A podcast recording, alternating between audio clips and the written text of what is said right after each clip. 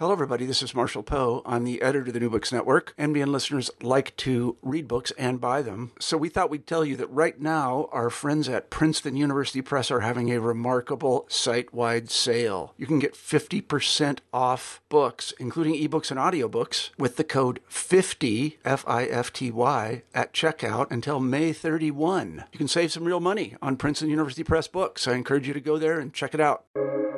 Welcome to the New Books Network. Hi, you're listening to a New Books Network podcast. My name is Shraddha Chatterjee, and I'm currently a doctoral candidate at York University in Toronto. Today, I have the pleasure of talking to Dr. Srila Roy about her new book titled Changing the Subject Feminist and Queer Politics in Neoliberal India, published by Duke University Press in 2022.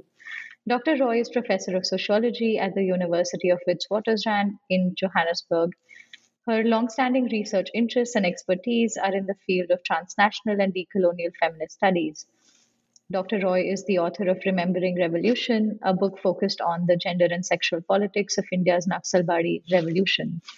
She is also the editor of New South Asian Feminisms and co editor of New Subaltern Politics, as well as Intimacy and Injury.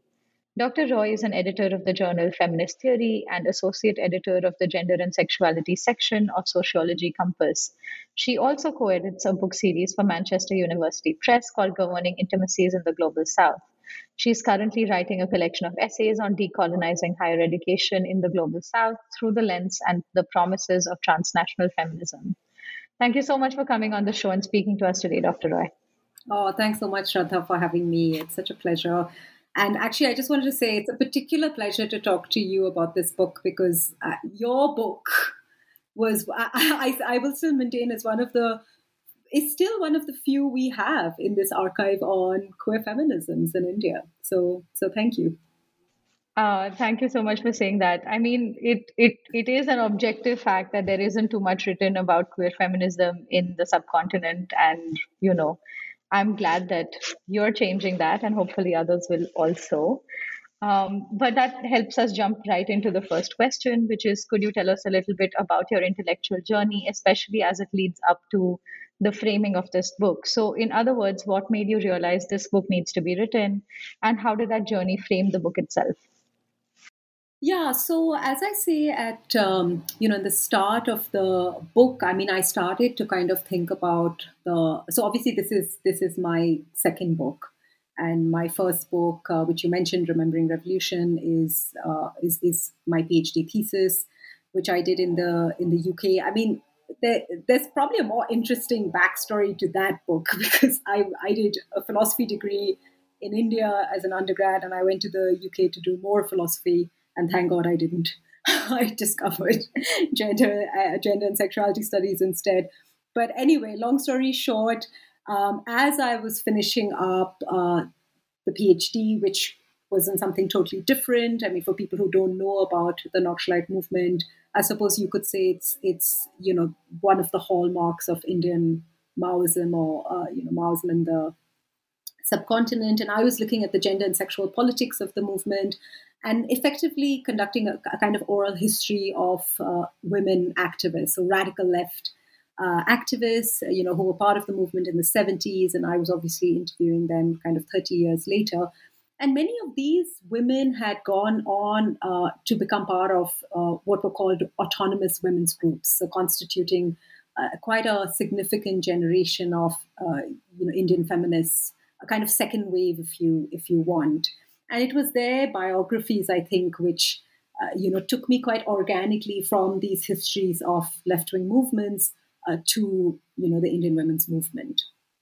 But in uh, in sort of then kind of reading about the Indian women's movement, I found, if you want, a, a kind of imbalance or even a, a gap, which was that there was a lot written and documented about the 70s as a kind of golden age of women's rights activism. As you know, the time of you know very vibrant anti-violence activism, a lot of legal reform, etc., etc.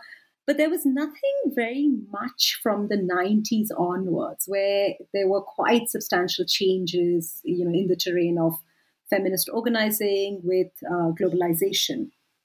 But notwithstanding the lack of, um, I mean, at least what I found, like empirical documentation, uh, there were a lot of strong feelings about these changes. And so feelings of kind of loss and nostalgia of, you know, of a golden age that was past. And one of the first articles I, I wrote uh, was kind of thinking about this through the lens of feminist melancholia. So, on the one hand, there was a kind of classic academic gap in the literature, which is what you want as a researcher, but there was an excess of affect. And I mean, I suppose more specifically, the, the sense of you know these feelings about uh, loss was around the rise of a new organizational form, which was the NGO or the non-governmental organization. And you know, the story in India goes as it does in very many other places that you know the heyday of the movement was dominated by uh, groups that were not affiliated to political parties and were not uh, you know reliant on funding. And then with globalization or what we call liberalization in the Indian context, you have the rise of uh, funded groups. So many of these autonomous groups, the ones that you know I got to know through some of the women in the Naxalite movement, converted into NGOs, but much more you had a whole, you know, range of new uh, organizations working on uh, gender and sexual rights. And many of these concerns were expressed in terms of, you know, discourses uh, around the co-option of feminist struggles. Incidentally, and I say this also early on in the book, that arguments or anxieties about co-option were pervasive uh, across the north and south. So interestingly, at that time, uh, you know, I was in a British university where women's studies centers were uh, leading very precarious institutional lives. So, you know, co-option debates were taking uh, very many different kind of um, uh, tones in, in different contexts. But I suppose in the Indian context, I felt that, you know, this whole sort of um, a, debate around NGO, NGOs and NGOization sat a little uneasily with me, not least because I feel like my cohort like many people who I graduated uh, with from you know universities in India went into NGOs, and I often thought I would have probably done that too. You know, work in these spaces in gender and sexual uh, rights, and and and why not? You know, that seemed like a very kind of obvious thing to do if you were sort of thinking of yourself as a feminist or interested in social justice, etc. I mean, the other final thing I want to say about this context was that this period of the 90s, which was this locus of feelings of loss or anxieties around co-option was also when, as as you know and you've written about, you know, the terrain of sexuality or organizing around sexuality and sexual politics changes dramatically. Because it's also the moment that coincides with you know the global crisis around hiv aids and there's a lot of money that's being pumped into countries like india and of course the african continent uh, to do work around uh, at risk subjects. But what happens is those at risk subjects, men who have sex with men, sex workers, you know, use this moment to make claims on the state in terms of sexual rights and sexual citizenship.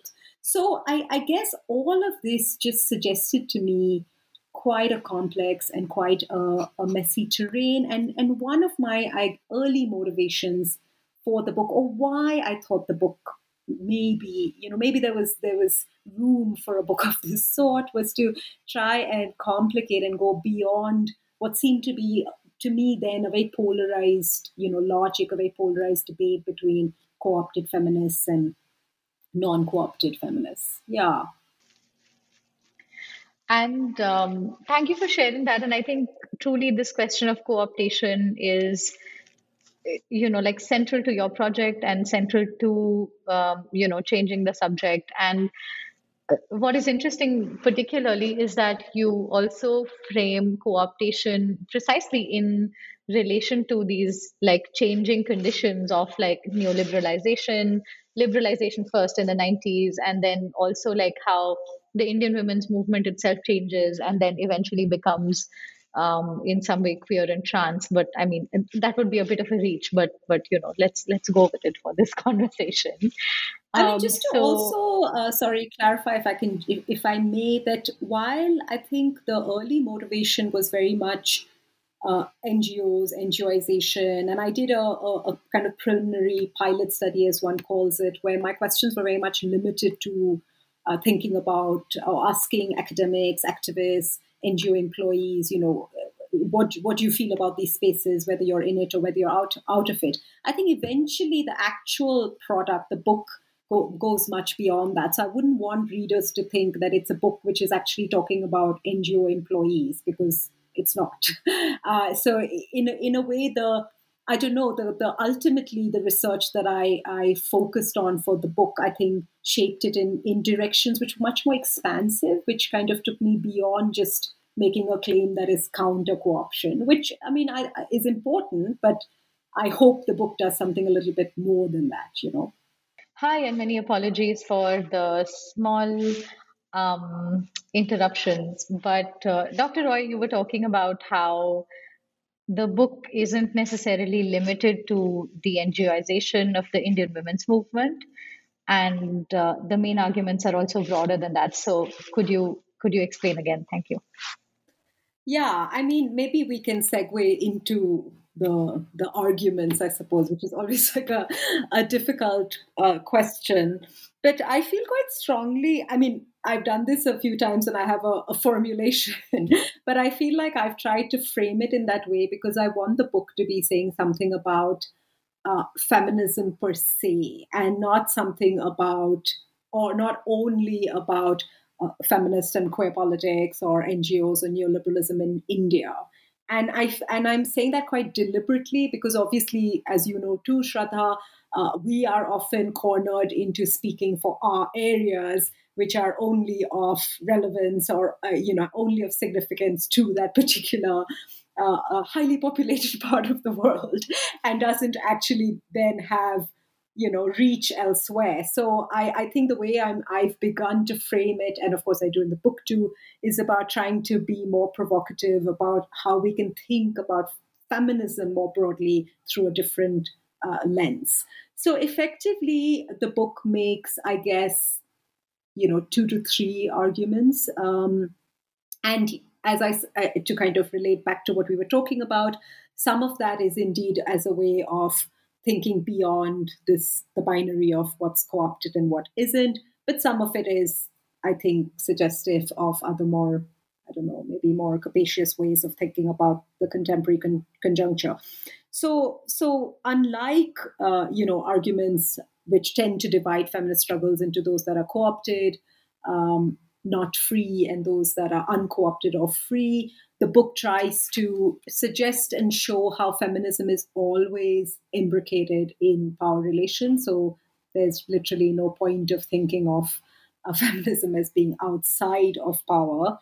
And what I propose is a, a, conceptualization of feminism as a governmentality in its own right. So, not just as being informed by external um, technologies or strategies of governance, but as a you know, a conduct of conduct in the broadest uh, possible sense as a way of governing societies and uh, society and selves. So, relatedly, I think, uh, and obviously I'm not the only one too, of feminism as a technology of the self, as a way of constituting uh, the making of the self, uh, often in novel ways, acting, you know, providing the tools to craft a new kind of self and a new way of life. And, and I think one of the provocations of the book is also to maybe take the scale of the self a little more seriously than we have tended to, particularly in our kinds of contexts. And I, maybe I can I can come back to that and say why. So effectively, the book argues that you know as both um, a technology of governance and of the self, you know, feminism is is never not co-opted but that very entanglement as i call it you know that very kind of imbrication is what enables feminism to be a creative and transformative force right and it's that kind of tension that you know ethnographically i'm exploring and and and otherwise and so the book shows how you know in the specific context of um, you know post-colonial india uh, feminist and queer feminist organizing is inextricably entangled in kind of layers of um, governing logics, you know, uh, which is very historically embedded in place and time. And here I make, I suppose, a final argument, which is to push against or try and temper these kind of overestimations of the transnational. You know, I want to kind I want to reorient our gaze towards the local, towards historical specificities of place, because I think we are in that moment or have been for a while of saying, I mean, obviously in the Indian context with the 90s, globalization becomes the dominant analytic, right? So everything is quite easily explained in terms of much broader transnational forces, which I'm not saying are not important at all. But I'm also saying that none of those transnational forces de- can be thought of as derivatively landing in our context. So instead, I think of a folding. You know, how does neoliberalism travel and fold into existing uh, you know, uh, very embedded layers and logics of, um, yeah, of governing, and long histories of governing racialized, sexualized, and gendered subjects, particularly in the global south. Thank you for sharing that, and I think um, you know you really do capture the the the arguments of the book very well. Like again, like you said, you have a formulation, um, but I think uh, you know based on what you said i know i was i was hoping to ask this question later but i think i want to ask it now which is that you do really insist on remaining on the level of the subject and of the individual right? And and i think that's what's interesting about the book that you talk about neoliberalization globalization even like the transnational. You talk about the women's movement. You talk about this idea of how queer collectives and politics come into being and are transformed over time, all of which are these like very macro level ideas. But you do it all while remaining on the level of the individual. You come back to the individual as if, like, as a site where all of these changes can be mapped. And I wonder what kinds of tensions does this produce in your work, and also what does focusing on the individual and their governmentality, for example, tell us about feminist and queer politics. So, if I was reframing the question very simply, I would just ask why the individual and not the not like a macro level analysis. Yes, yeah.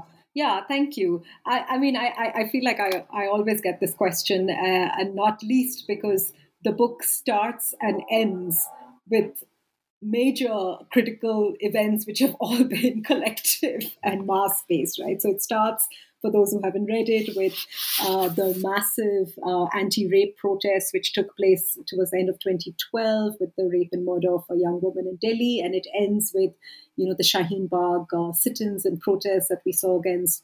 Uh, the current uh, authoritarian politics of the government, which which actually just ended uh, with the pandemic. I mean, it was forced to end actually because the pandemic hit in uh, at the start of 2020. So, and obviously, I had reviewer two of the manuscript saying, "You're talking about the self, but you start and end with these kind of moments of collectivization, uh, very significant moments." So, what's going on here? And I suppose my way of, I mean, it was a, it's a great and it's a valid question, and I guess my response, which I do say in the conclusion, is to think about well, what happens in between, right? What happens in between these moments of uh, revolution, if you want, and because as we know, they don't come from anywhere. And while the book is obviously not positing a clear kind of line or making causal connections or saying if A happens, then you know we'll have a revolution tomorrow. But it is trying to, I suppose, think about spaces which are outside of the protest and the march and not at the scale of the collective. And here I think this has particular significance for post-colonial contexts like India, but people have made claims about you know other related contexts like uh, Barbados, and I mean even on the African continent, where we are very attached to thinking of um, collective change, social justice at the scale of the collective. So feminist slogans like the personal and is the political have not, you know, traveled with at with that much ease in our context. And here I have to say, specifically given the history of a leftist, a communist West Bengal. So Raka Ray, um, who, for those who don't know, wrote, I think, one of the most searing you know ethnographies of this often early, like a prehistory to my book of you know of Indian women's activists, some of whom were with left political parties in the West Bengal context, the same context where my book is located, and more autonomous women's groups. And she has this lovely uh, moment in the book where one of these autonomous women's groups, so you know they're they're kind of like a, support group of, of women and you know they do they're not like a mass based organization anyway. So they they do a diary entry where one of the activists says today there was no work so we just sat and talked about our lives. And i just thought that was so striking right? That actually here is a feminist collective which doesn't talk about themselves you know and and that was not you know, a side of politicization, even amongst themselves. And then fast forward when I started doing even the pilot study, and I spoke to some queer activists who were even part of that generation. Uh, you know, one of them made this again, this remarkable comment where they said, you know, the difference between uh, the Indian women's movement and then the early lesbian groups was there was something at stake for us. You know, we were doing it for ourselves we weren't speaking on behalf of someone else or you know we weren't completely eclipsing the self. So i feel like in all of these ways it's important to think about or at the very least start to think that if not uh, a, a, sufficient condition it is perhaps a necessary condition to think of the self as a site of uh, social and eventually collective transformation but I want to say something else, which is that I didn't go into the research thinking about this at all. Actually, I mean, uh, my frame was my framework was very much around governmentality. I was reading stuff around um, you know governance, feminism. Um, I, I was kind of thinking it would be somewhere along the lines of how organized activism changes through NGOization and how that produces its own modalities of um, governance broadly. But I think what immediately became apparent to me, um, and will be to anyone who's researching neoliberal development, is that the site of um, the site of, of absolutely everything is the self. So, what the organizations are really, and that's the shift with neoliberal development, that all the empowerment work, the gender training, the consciousness raising, it's no longer about providing a service or, or providing welfare. You know, the real shift with the neoliberal turn is that the self, it is the individual who is now being empowered to actually, you know, uh, do the development themselves. So the classic, which I, you know, I evoke in the book, like don't give the man a fish, teach him how to fish, right? So, in a sense, it was unavoidable to not think about the self seriously because the terrain I was now observing was, you know, was dense with these technologies of transforming the self through all these different technologies, right? And whether that was uh, as one organization called it, geared towards outward empowerment or inward empowerment, right? So it was it, it was unavoidable to start, you know, taking that scale seriously. But I think eventually what I try and do in the book is I also try and move beyond thinking then of the self as very straightforwardly available for only neoliberal subjectification. I mean, that had been the kind of other argument that particularly from northern feminists that I was reading, you know, the female self is, I mean, you know, the Nancy Frasers and even uh, uh, my co-editor in feminist theory, Catherine Rottenberg, who talks about the rise of neoliberal feminism. I mean, I have an enormous sympathy with all of those arguments, but I was curious about where how that translates into our context and whether new, you know, something called the neoliberal feminine or even feminist self looks exactly the same you know in Calcutta or and its surrounds as it as it does elsewhere you know and I don't think even now that there are enough of us doing that. I mean again uh, um, a co-editor at Feminist Theories um, Simidele Dosekun has done this work on Nigeria looking at neoliberal and post-femininities in Nigeria. But I do feel that there is more scope for us in the global south to be concrete, to not just use this terminology, but concretely map how these so called neoliberal selves are being lived out, whether that's in spaces or, eh, of NGOs, development, activism, or in which obviously are informed by wider forces of consumption, rapid urbanization, etc., etc. So, I mean, I think I'm saying a lot, but you know, maybe there's something we can you can tell me that piques your interest, and we can go back to. I think so, and I think again, like the book does does talk about all of this. So it's it's not a lot in insofar as it it does really convey the the central ideas of the book. And I, I suppose one of the questions I have from what you're saying is that um, is there something outside of then, like in in terms of how you're mapping the individual self um, within this kind of governmentality of feminism um, uh, is there something outside of that? Like so are feminist subjects for example while also um, like practicing this mode of governmentality are they also uh, or did you see moments during your fieldwork where you saw them as also doing more than that or something other than that? Yeah right like right.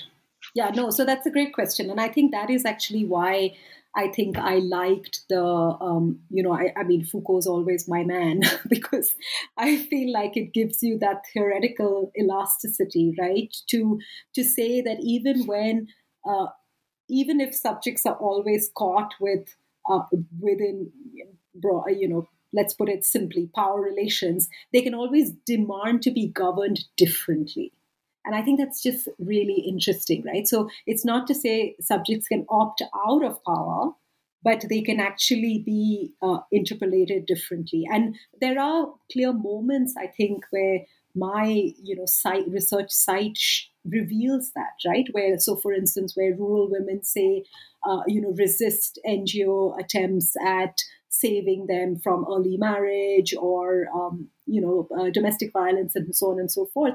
And it's not because of reasons of tradition or culture. They're actually demanding something else. Like they're demanding financial inclusion for instance. They're demanding better schools. They're demanding an end to uh, uh you know alcoholism as a as a social problem which is pervasive in their communities right? So it's not it's not opting out. It's actually saying well you know that there are always ways to maneuver and negotiate particular kinds of power relations. And in, I think, um, particularly in the chapters which are about the self, which is probably chapter four and chapter uh, six, you know, I do show how obviously um, you know, as you said, this how new selves are crafted within these layers of governmentality, but how they constantly exceed those logics, right? And again, that's interesting. If if I continue to use the example of um, the rural organization, which you know is imagining women's empowerment in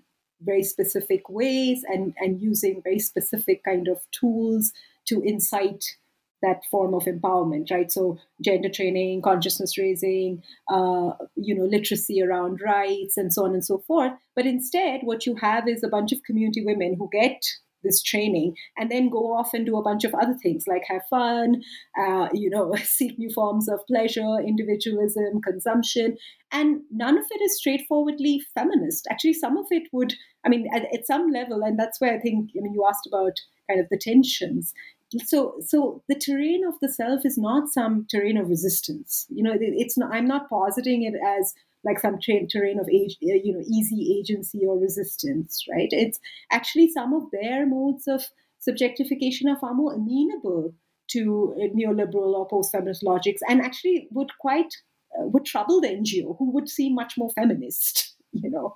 So i think it's it's to stay with that tension and that ambivalence in or at the terrain of both, I think, the, the governmental strategies as well as the self making, rather than to, I hope, ultimately, you know, rather than to like clear it out and say, well, actually, you know, this is this is the regime of power uh, bad, and this is the regime of agency good, right? And and again, I feel like conceptually, this this you know this framework allowed me, I think, to do that a little bit so and i think again it's very the work is very interesting in that you follow you really follow like people very closely which is um, unusual in some ways for writing about like politics of any kind.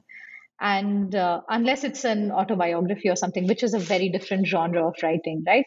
But i think in in this way i think one of the questions then becomes um, what does that ambivalence do to your understanding of feminism or in general of politics right like um, in in some ways it is the realm of like certainty and action and so what does the ambivalence really do here? Yeah, yeah. I mean, that's a great question. And, and you know, Shraddha, I feel like uh, some of the early responses to the book have really appreciated uh, an analytic of ambivalence, right? And have really been like, you know, it's it's messy and uh, and it's it sits with that and and that's great and and I'm I'm I'm happy for the response, but I feel like I sit with it quite uneasily because you know the time of the book was not the the, the political conjuncture has shifted a lot, right? And I kind of reflect on that towards the end of the book, but but you know uh, the political stakes have considerably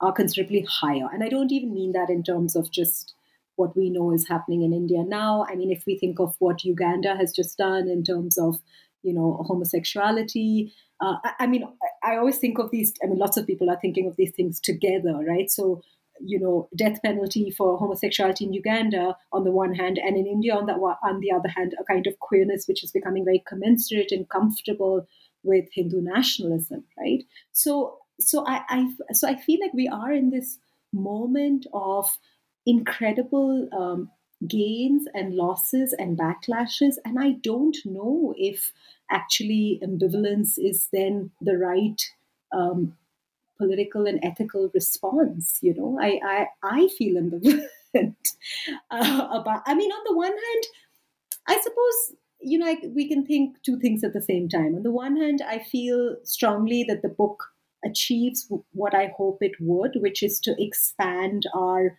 gaze when we think of uh, you know what is queer what is queer and what is feminist transformation or politics right? Why why is it you know a, a trans man who who who feels exiled from kinship? Like what is the you know why is it important? You see so why is it that at that very everyday banal scale and why is it also the anti anti rape activism against Jyoti Singh Pandey do you see what I mean like I, I feel like the book is successful in bringing those things together but at the same time, then I wonder about how the book will endure in terms of our current political challenges to say, is it enough to sit with, you know, to say, well, actually everything is maybe feminist and that's okay, and not take harder stance? I don't know. I, I, I feel like I want to know what you think. I mean, I think I think um, again, like the the present moment also puts us in a particular kind of spot because um, the political pressures act in a way that they take away the room for us to be ambivalent which essentially means that they take away room for us to maneuver. Like the ambivalence also does something important in feminist work, in queer work, in trans work, where it's like the ambivalence is a way to come to a decision the ambivalence is a way to hold on to different perspectives at the same time without becoming antagonistic. And so, the current political moment in India, as elsewhere, where authoritarianism is on the rise, um, it by taking away the time to be ambivalent, what it does is it it actually sows a kind of division because it tells you to form an opinion immediately and it tells you to form a direction immediately without actually having that time to be ambivalent right? Like so so in that way i think i find that very interesting. And i would still claim that again and this is um, my psychoanalytic training speaking much more than my gender studies training people are ambivalent in life. So there is no politics where um, we can have a kind of um, non ambivalent stance towards something. And politics often fails at that time where you excise the ambivalence from within your midst right so you'll have like you'll have that moment where where where you know like we're deciding on something and the majority wants one thing and then the minority wants some other thing or isn't fully convinced but you tell them to either get with the program or keep quiet because moving forward is what is important so in some ways political work happens by by not negotiating with the ambivalence very well. But again this is my psychoanalytic training. Speaking it comes back. It's not that the ambivalence goes away because it hasn't been reconciled. Um so so actually like that's a very yeah yeah no like, i mean thank you. I feel like that just reminds me oh that is what i've been trying to say in this book actually that you know it, it's a it's it, at, at any kind of, of level, I mean, however much, however intentional, for instance, these organizations were perhaps being in their own uh, pedagogic and transformatory projects, I mean, there were ambivalences that could not be masked. So, for instance, and this is why I suppose we are interested in the question of, of the relation, the unique relationship and history of queer and non-queer feminisms in India, because they've had an ambivalent relationship and history, right?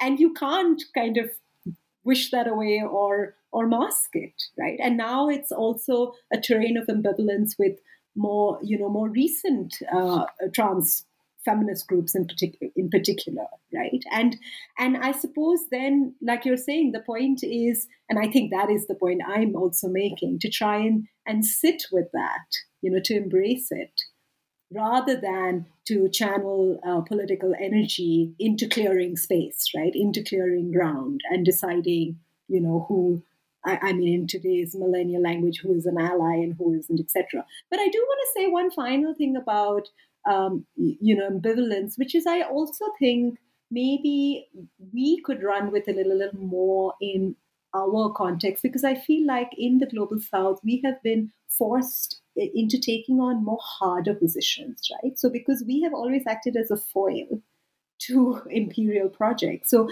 either we have to take that defensive position of saying, but I'm not a victim who needs to be saved by you know, an imperial feminism, right? Or um, yes, I am a victim, and please save me. you know, so I feel like it's always been our burden to actually uh, take very hard and fast kind of positions, and actually not to be that subject. I mean, Laleh Khalili writes beautifully about uh, you know Palestinian women who uh, you know want a little bit of nail polish and want to do frivolous things and have fun and and that's kind of what we're all trying to say that we don't just want to be these bichara subjects who have always been written into history as helpless victimized etc but we want to be many things at the same time and we want our politics to be many things at the same time right? And and part of the book is to think about feminist friction. It is to think about you know the not the the, the complexities around uh, solidarity um, you know the ambivalence i sat with with writing about this as i as i say in the conclusion because i don't know if we have as southern feminists have had enough space to do that given the kind of defensive position we've had to take and i think that's a good point and that's also how you start the book right? But it, in my mind it i think it's like uh, you know just like authoritarianism takes away that space to be ambivalent i think again like imperialism does the same thing. The the the demands are like the demands of these regimes are pretty much the same even if the regimes actually have um you know like very distinct uh, like effects right? So I think the way in which they operate is pretty much the same. And I think, again, denying ambivalence is also denying some part of subjectivity. Um, and what becomes interesting is that how, you know, like how we ourselves will deny ourselves that kind of ambivalence. Um, but I think why queer feminism remain important or interesting for me is besi- it's like precisely because um, there is, I think, a good enough negotiation with ambivalence as well. Like there is a good enough negotiation with um, knowing what the problems are or knowing what the differences are and still taking a position. Um, and, and and you know like some as if saying in that moment of taking a decision that yes we know we've let some things go here but they can come back you know so there, there's a bit of an ease with that as well i think in in in some moments so um, uh, but again, maybe I'm I'm too hopeful or something. I don't I don't know. Um, but I think I want to also ask you um, again. I think this this also brings us to the next point, which is that the central claim of the book is that feminism is a form of neoliberal governmentality. Um, or rather, if I can rephrase that better, feminism is its own mode of governmentality and that it offers feminist subjects the opportunity for self government and also, importantly, neoliberal transformation, right? So, can you explain that a bit? And I think I also want to understand what made you arrive at this claim. Uh, in in the sense of like what is it that you were observing that that made you really tie these things together hmm. So yeah, I mean, as I said, I think at some point in this conversation, you know, when uh, when I started, uh, you know, to get into this this this project, I feel like we there was a real dominance of these debates around neoliberalism and feminism. You know, so the Nancy Fraser's cunning of history, and you know, oh, again, and this, I suppose, because I was I had started with co-option, and it kind of brought me quite organically to the main baddie in the room, which was neoliberalism, right? So even you know, for someone like Fraser, even the gains the, of uh, second wave feminism have actually been a lot more amenable to uh, neoliberal uh, transitions. And as I said, I was, and oh, and also the other thing that was interesting was that everyone was using governmentality, like neoliberal governmentality, right? I mean, particularly I think feminist scholars, because they were trying to move beyond thinking of neoliberalism as a kind of narrow economic um, you know phenomenon to think of it as, as, as much broader to think of it as a way of really reconstituting uh, selves everyday lives etc etc and yeah i think there's a lot of elasticity and value to that. So i think it was kind of an obvious place uh, to go um, and to think about uh, you know the terrain in part of neoliberal development which which was very again which was um, which was dominant in, in the context I was looking at, right? Because from starting with, you know, the language of empowerment to rights, even, uh, you know, queer groups who were using the language of women's rights or uh, violence against women. I mean, sometimes the early kind of project money they would get would be really not necessarily around lesbian rights, but to do work on violence against women. And that's that makes obvious sense, obviously, especially in a time when actually you know homosexuality was criminalized in India, how else would you get money to do anything, right? So anyway, so this so so so I was entering a terrain which where neoliberal development you know was playing was was was shaping what people could imagine and could do the change they could you know they could they could think of and and and and and, and you know conceptually there was a critical literature that was talking about about this and but I, I felt like there was more that I could do with this this the, the idea of governmentality. And so no I, I mean I don't I don't say in the book that it's I mean sure it's you know you you could and other people have thought of feminism as a form of neoliberal governmentality but I suppose I'm trying to make a slightly bigger claim which is you could think of feminism as a strategy of uh, of of government as a technology of government. Like historically, if you think of you know imperial feminisms, if you think of uh, and and here you know I want to go back to I don't know if you've read that essay and the book by Barbara uh, Cruikshank, who's a political theorist, which is the will to empower. I mean, I read it right at the start, and you know she talks about how democracy is is literally a technology or a strategy of, of, of government, right? So anything, I mean, very, to put it like very, I suppose, very simply and crudely, you know, a, a, any kind of project, however liberatory, is is looking is the end goal of the project is transformation, right? It's transformation of of the self, really, conduct, behavior, you know you could think of it as a as a form of governmentality. And i just thought that helps me to think of how uh, you know particular femi- localized feminist practices are informed by neoliberalism but by other kinds of logics right? Logics of the left which are, are really have really endured in this particular site because it's had a very unique history as you know.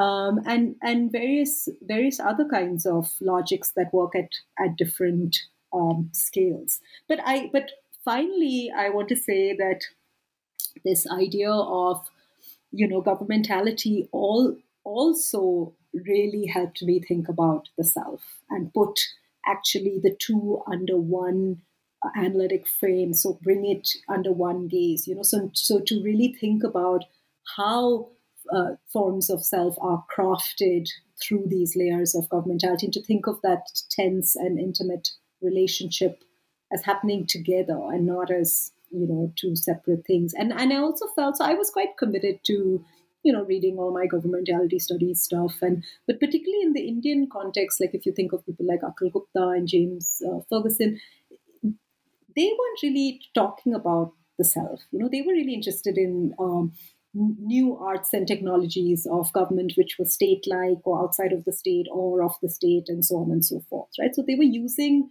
uh, this this, partic- this particular analytic to think about state effects but they weren't i mean i didn't see a lot of people who were thinking about you know using governmentality to think about why loiter in pink chaddi which i did in a in an early piece you know i thought of well there was again a, a, a, small argument in India, which was like these are all neoliberal feminisms because they're all highly individualized and consumption based and so on and so forth.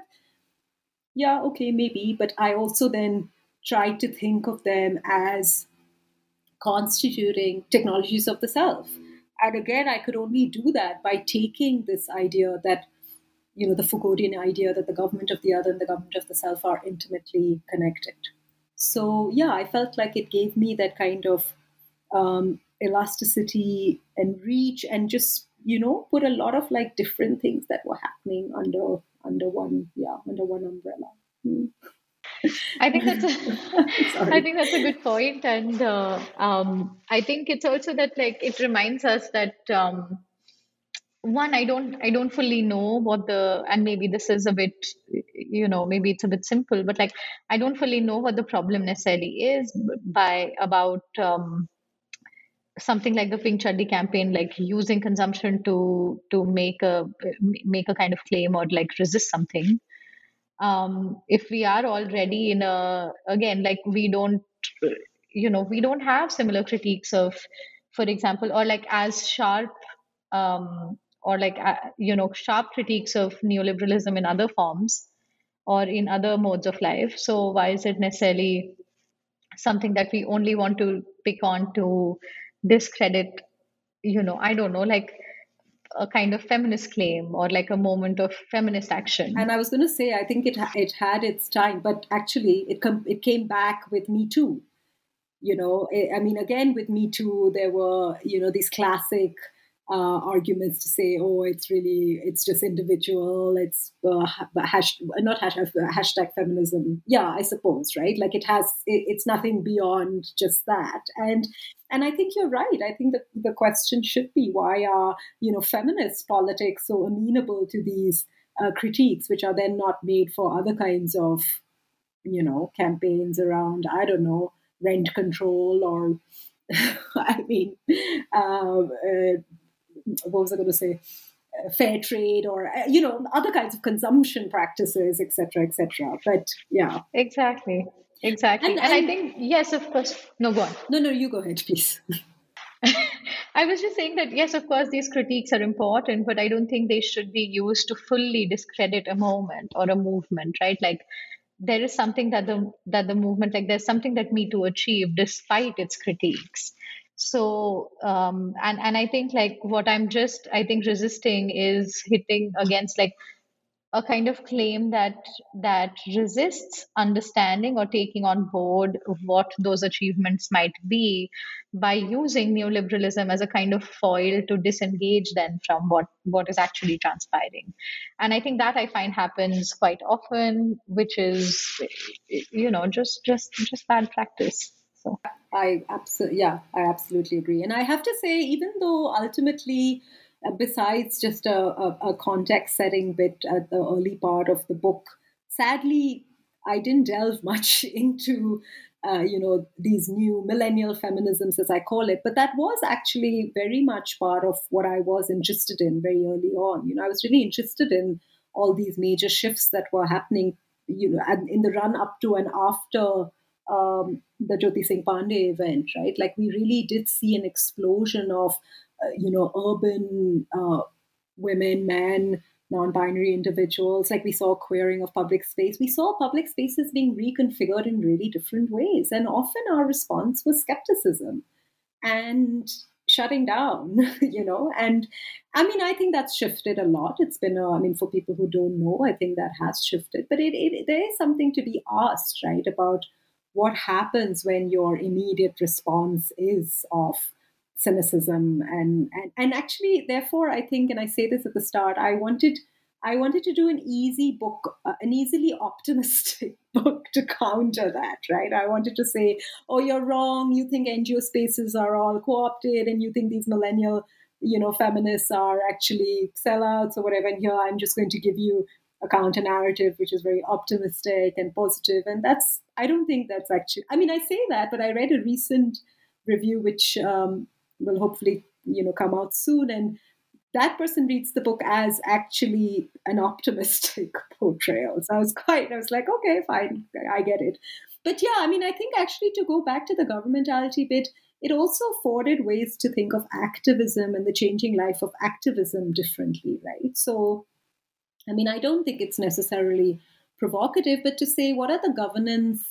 I, mean, how how can we think of forms of queer and feminist activism is generating its own kinds of governmentalities, right? So its own sort of normative ideas of what it means to be queer or what it means to live a queer life, right? And how is that commensurate or not with being religious, for instance, or with being um, homo nationalist, etc., etc., right? So how do these forms, counter hegemonic forms, generate their own kind of normativities, which I think is is again, it's I don't think that's a critical claim. I think that's that's an obvious claim, but I think it's interesting, or it was interesting for me to observe and map that, right, and to also see how that changes over the life course of uh, at least these two particular organizations. I mean, not the life course, uh, rephrase, but a snapshot in their history, right, and to see how that how that changes and how that changes in terms of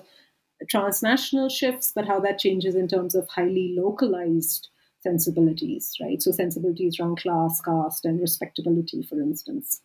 So the next question that I wanted to ask you was um, specifically around the context of West Bengal, right? And you really do take care to kind of center West Bengal as a place, a region, a concept, its history, um, in in in the book. So so i guess uh, could you say more about what is particular to um, your arguments uh, given that they're situated in west bengal? How does west bengal present itself in your work and why is that you know why is that particularity also important? Right right. So uh, you know as i said uh, like one of the things i was interested in or i was trying to um, argue against was this idea that global neoliberalism looks the same everywhere, right? And I just think knowing, you know, the this particular ethnographic site as you do, I mean, I just thought it it it lent very easily to a study of multiple genealogies and multiple and quite rich and robust political legacies, which is what I was quite interested in in, in observing right? How these kind of endure in a moment that we think of as very much defined by the global and the transnational. I mean, so so that was sort of one reason. Having said that, I don't. I think it's it's a story about the variations of neoliberalism.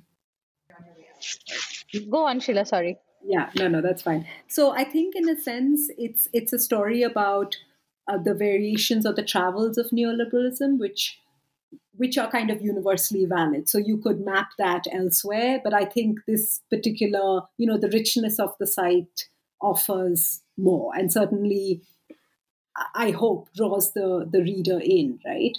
So for people who don't know, as you know, uh, Shraddha, the you know the state has been unique in having uh, 34 a year long uninterrupted communist rule, which even though it ended in 2011, I think it's fair to say that you know the the state and the capital city of Calcutta or Kolkata, however you want to call it, still has quite a palpable leftist ethos and culture.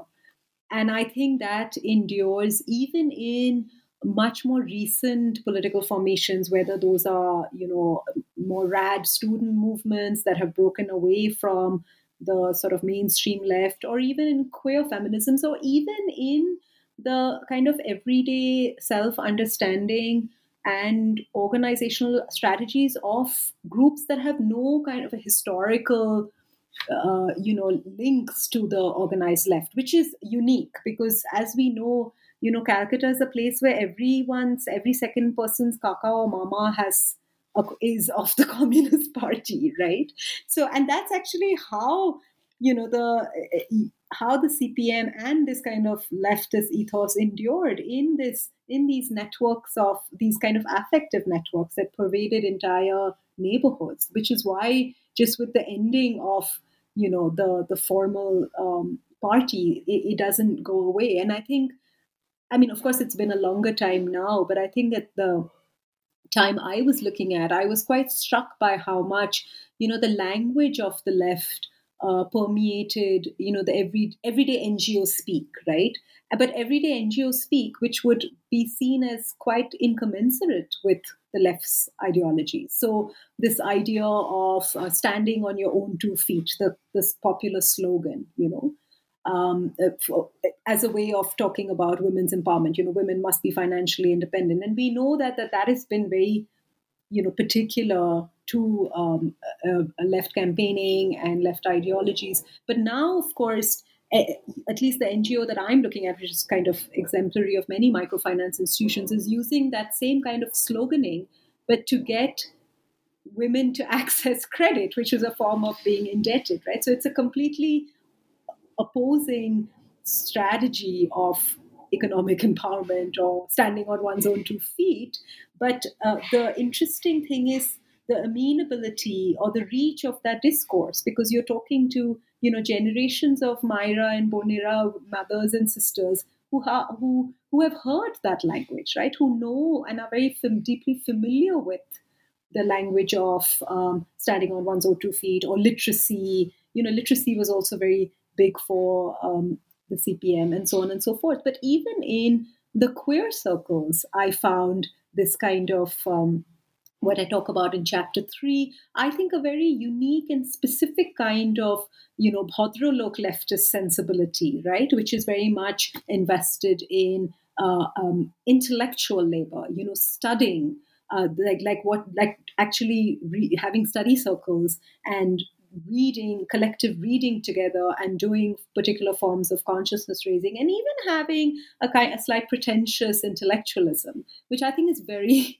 peculiar to this milieu. And it would, I, uh, arguably, be quite different if it was in a comparable metropolitan um, city like you know Bombay or uh, Bangalore, Delhi, and so on and so forth, right? So, so I think this was a rich context for seeing how those specificities um, endure, and you wouldn't find them elsewhere. Which is not to say, but I don't want to make it so unique that you cannot generalize to anywhere else in the country or indeed elsewhere, right? Because there were obviously other kind of uh, trends. So, you know, for instance, some of the queer activists I had spoken to over the years had also been uh, part of um, the anti-rape protests that had traveled from Delhi to Calcutta and elsewhere, and you know had also been much earlier part of even like a slut walk march and so on and so forth. So there were there were national changing trends in terms of you know um, feminist feminist student left queer politics and how all of these kind of converged.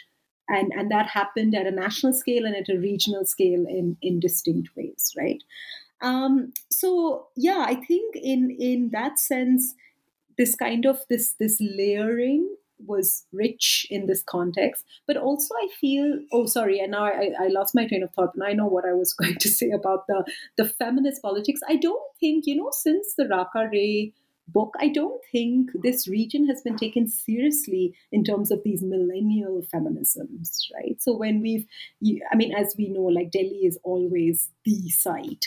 And even if we think of Naisargi Dave's book, which is, you know, as we know, seminal, but a lot of those activists are, yeah, they're they're Delhi based, right? And I feel like, particularly in terms of the queer gaze, Calcutta is not the obvious. I think you would agree, it's not the obvious site. I mean, maybe now, arguably, but it's interesting. I mean, it's it's I say it's not an obvious site, but it's also the site where there weren't violent protests, or, uh, you know, after the film Fire. There weren't cinemas weren't vandalized, and I say that in the book that that's an important moment of showing how you know uh, the left made space for some kind of tolerance, even if it wasn't ch- championing um, gay rights, right? But you know, it didn't have that right wing assault on uh, freedom of speech as other cities did.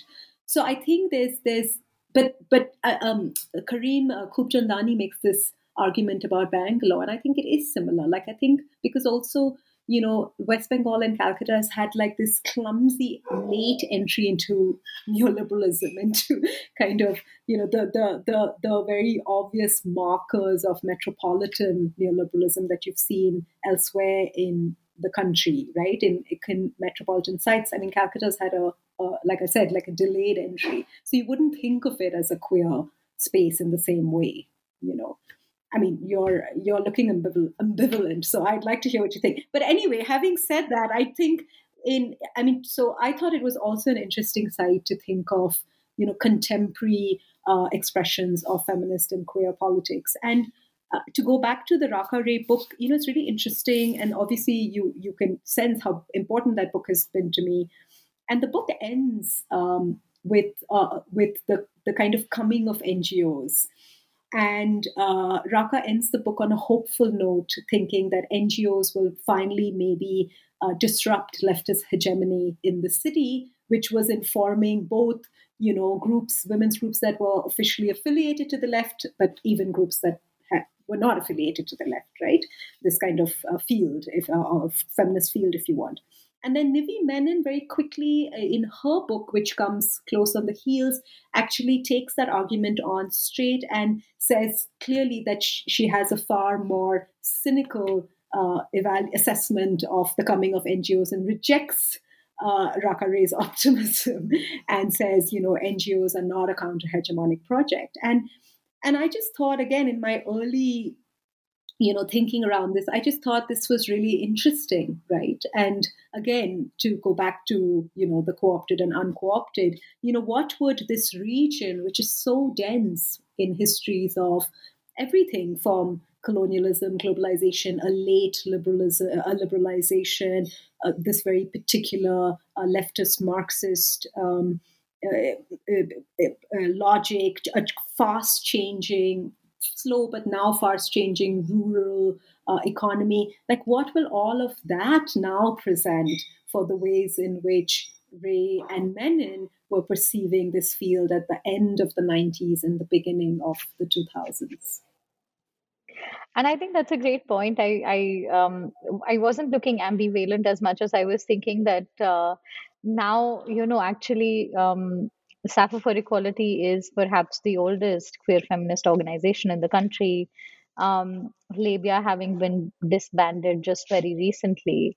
And so, in, in some ways, like West Bengal has been the center for a kind of very persistent, very uh, consistent lesbian and then queer feminist activism and uh, yes i think this this idea that it still remains an unusual place to think about when you think about queerness. Like i i, I think i was just pondering on uh, what are the factors that make that happen. But but that's a very different kind of question. And i think um, you know a different kind of digression that could be its own kind of project in some ways that like but if i can just say on uh, hmm.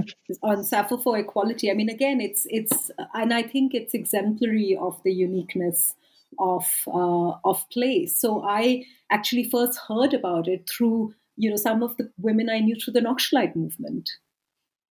And and again that goes completely uh, that kind of intimacy, which is a very sort of everyday intimacy, goes against the more macro inherited arguments that we have, which is like the leftist feminists were completely anti.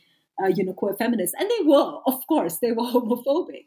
But I think again, you know, Calcutta presents these moments of uh, you know these these kind of curious slippages where actually so i know a whole i knew at the time a generation of really hardcore leftist activists and they were like look at this new this new queer group of well i mean they didn't use the word queer then but it was lesbian women you know and look at the fantastic things they're doing. And i'm i'm i'm i don't know. I don't know if that would happen elsewhere right? And also i have to say that uh, and right from the start, that all, that is also what really piqued my interest in Sappho for Equality as an organization because, uh, I mean, and we haven't talked about it, but obviously, you know, like again, one of the other sort of subterranean arguments of the book is around generation, right? And different feminist generations and and again these you know it's trying to counter these kind of very clear you know lines of uh, what again we've derivatively inherited from elsewhere, like a first wave, second wave, third wave. And this organization, which would in that framing be very much thought of, you know, uh, uh, almost like a third wave, right? Like a kind of anti a particular generation of um, non queer feminists, very much, I think, in its early life, uh, mirrored that early generation because it started as a small support group you know who uh, women who met mostly women not all cis women but mostly who met in the evenings you know uh, uh it, for each other. And then it kind of changed and evolved. And that's very much the trajectory and the history of these autonomous women's groups, right? And also, I think in those early days had this real openness where you would find, you know, a Naxalite woman. And actually, to say again, for for uh, the uniqueness of that space in that context, that uh, akin organizations like as you know, who were part of Moitri, the major network, you know, didn't have that that openness and didn't have that kind of curiosity, which which would attract women of all generations, right? So you would have the old Naxalites coming to Sappho, and you would have like very young women who were curious about sexuality, you know. And I just think again that's something about, of course, that's something about the organization and its own history, but that's something also about place. I think. I think so. I think so, and I think um, you know, again, there's a lot that can be talked about in terms of how um, West Bengal in particular shapes a kind of queer community, which isn't something that you would see elsewhere necessarily, for sure. Um, and I and I think your book does does take that on, and you know, I guess people should read it to find out more. Um, but uh, I think I want to, yeah, I think uh, you know, one of my final questions is always that uh, you know, one, how would you like your readers to take up your book? And then the second is what are some of the projects you are excited to work on in the future or are working on now that are particularly exciting to you? Yeah, thank you. Um, I mean, I suppose you know, I, I, I guess perhaps you know, readers could take the book in, in, they could take from it what they want right i think it is it is amenable to different kind or, or they could take it entirely at face value which is a lot of hesitance and ambivalence but yeah so i think you could read it. I mean obviously you could read it if you're interested in you know feminist and queer politics in india. And i suppose a lot of south asianists amongst us would be interested but i hope it would interest you know uh, people from other locales. And i think it has. I mean i think when I've, as you know, obviously, and you've said, I, I live and work in, in South Africa. And, uh, you know, there are ways in which when I've talked about it, people are like, oh, yeah, I mean, this is stuff that's, you know, happening here. And we've kind of talked about it or we haven't talked about it and so on and so forth, right? And that's obviously very exciting and nice to think about, you know, how a book and again to go back to i suppose what i said at the start because our burden is so much that we get pigeoned in area studies and and and actually it's not actually that we just get pigeoned. I mean to be honest one of the things i i regret about the project because you know i i, I made the transition from the uk to south africa while you know doing the research and, and already beginning to write up is i just didn't i didn't know enough of the south african feminist literature. And that's not represented in the book you know. And and i and i feel that very much now that if i had to do it all over again now maybe you know maybe foucault wouldn't be my man because actually my epistemic horizons have expanded so much so much more. And and and this is a problem of you know our colonial inheritances that we we just we get um, uh, cornered into those those kind of silos and we don't read across. And actually that's maybe a, a way to segue into you know what i'm doing now. And and that's basically what i'm doing now. I'm thinking of you know questions of decolonization particularly in the context of um, higher education but from and across the south. So I, I feel like a lot of the conversations oddly given how you know south africa in particular has been a site of very robust decolonial imperatives and movements but i think a lot of the conversation has really shifted to the north and a lot of the you know right i mean typically the writing theorization is happening from the north or it's very much at the scale of the north and the south but i'm really interested and and I guess because of who you know my particular academic migratory trajectory, which I guess has been a little unique. You know, I, I'm from India. I lived and worked for a decade in the UK, and now I've lived and worked for a decade in South Africa.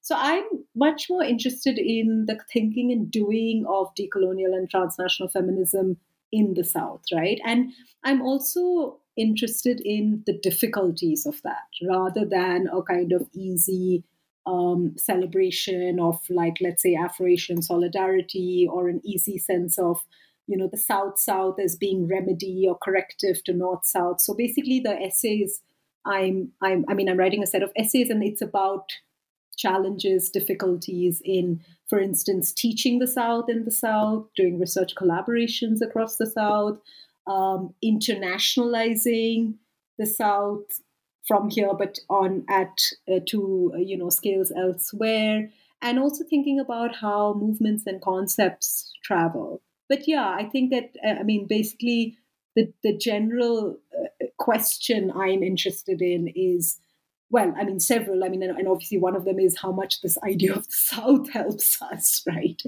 in thinking through all of this. But it is also um, you know a way of really not not reaching too easily in ways that I did. You know, when I moved from the as a South Asianist in South Africa, I think I reached very easily to thinking, oh, let's just do a project and put India and South Africa in comparison. Why? Why? you know, I'm so now I want to kind of step back and think about what those desires and investments came from and obviously there are good historical reasons for that and they're not just my personal ones and how what they make possible but what they also foreclose and i think what they foreclose is what I'm calling dissonant intimacies, which is a term I take from Keguro Macharia, and that's what I'm hoping to call the set of essays. So yeah, I'm very excited about doing that and also doing a set of essays where I don't actually have to interview any human subjects or observe anyone. We can just like pontificate and write. I mean, I think it's a it's a great project to think about. Also, Keguro being such a fantastic scholar and you know truly an inspiration for so many of us. And and i think i think this is a very timely project given that decolonization has become in such a perverse way taken up in north america now. Um, and truly i think it's it's it's disturbing how easily that word slips out in uh, very institutionalized discourse in in the global north which is you know again, again something really deeply troubling yeah. I mean, it's also interesting to me actually how it hasn't had that much traction in India. It seems to be now, but not. And and yeah, and this is the stuff which I feel that we we're not actually mapping because so much of the debate is focused on on the north, where either people are critiquing or they're just promoting decolonization as the new diversity mantra, right? I mean, again, India's place in colonial processes is, uh, again, to come back to this, an ambivalent one. Um, but I think, again, like this is a great project to be thinking about, but we will return to the book for the final closing comments, which is that, you know, thank you again, once, thank you for this insightful conversation. And, you know, it was truly a pleasure to talk to you and kind of make the book come alive in this discussion. Um, and I think uh, for the listeners, particularly, I'd like to quote some lines from the book to end this interview. Um, Dr. Roy writes Changing the subject uses the current conjuncture of post liberalization to trace longer and wider shifts in the logics and techniques of governing a range of gendered, classed, and sexualized subjects, especially in the global south queer feminist governmentalities, as Dr. Roy calls them, reveals a deep and dynamic historic architecture, which, while entangled in global neoliberalism, is not reducible to it. In their explicit orientation towards changing the self, these governmentalities also constitute the conditions for making new subjects and selves. The interplay between techniques of governance and techniques of self making is at the heart of this book, which offers a new way of knowing feminism, its practices, logic, subjects, and others. If you want to know more, the book is available online and in bookstores. Thank you so much for talking to us. Oh, thank you so much, Shraddha. It was a, it was truly, in spite of all our te- technical challenges, it was a very, very nourishing conversation. Thank you.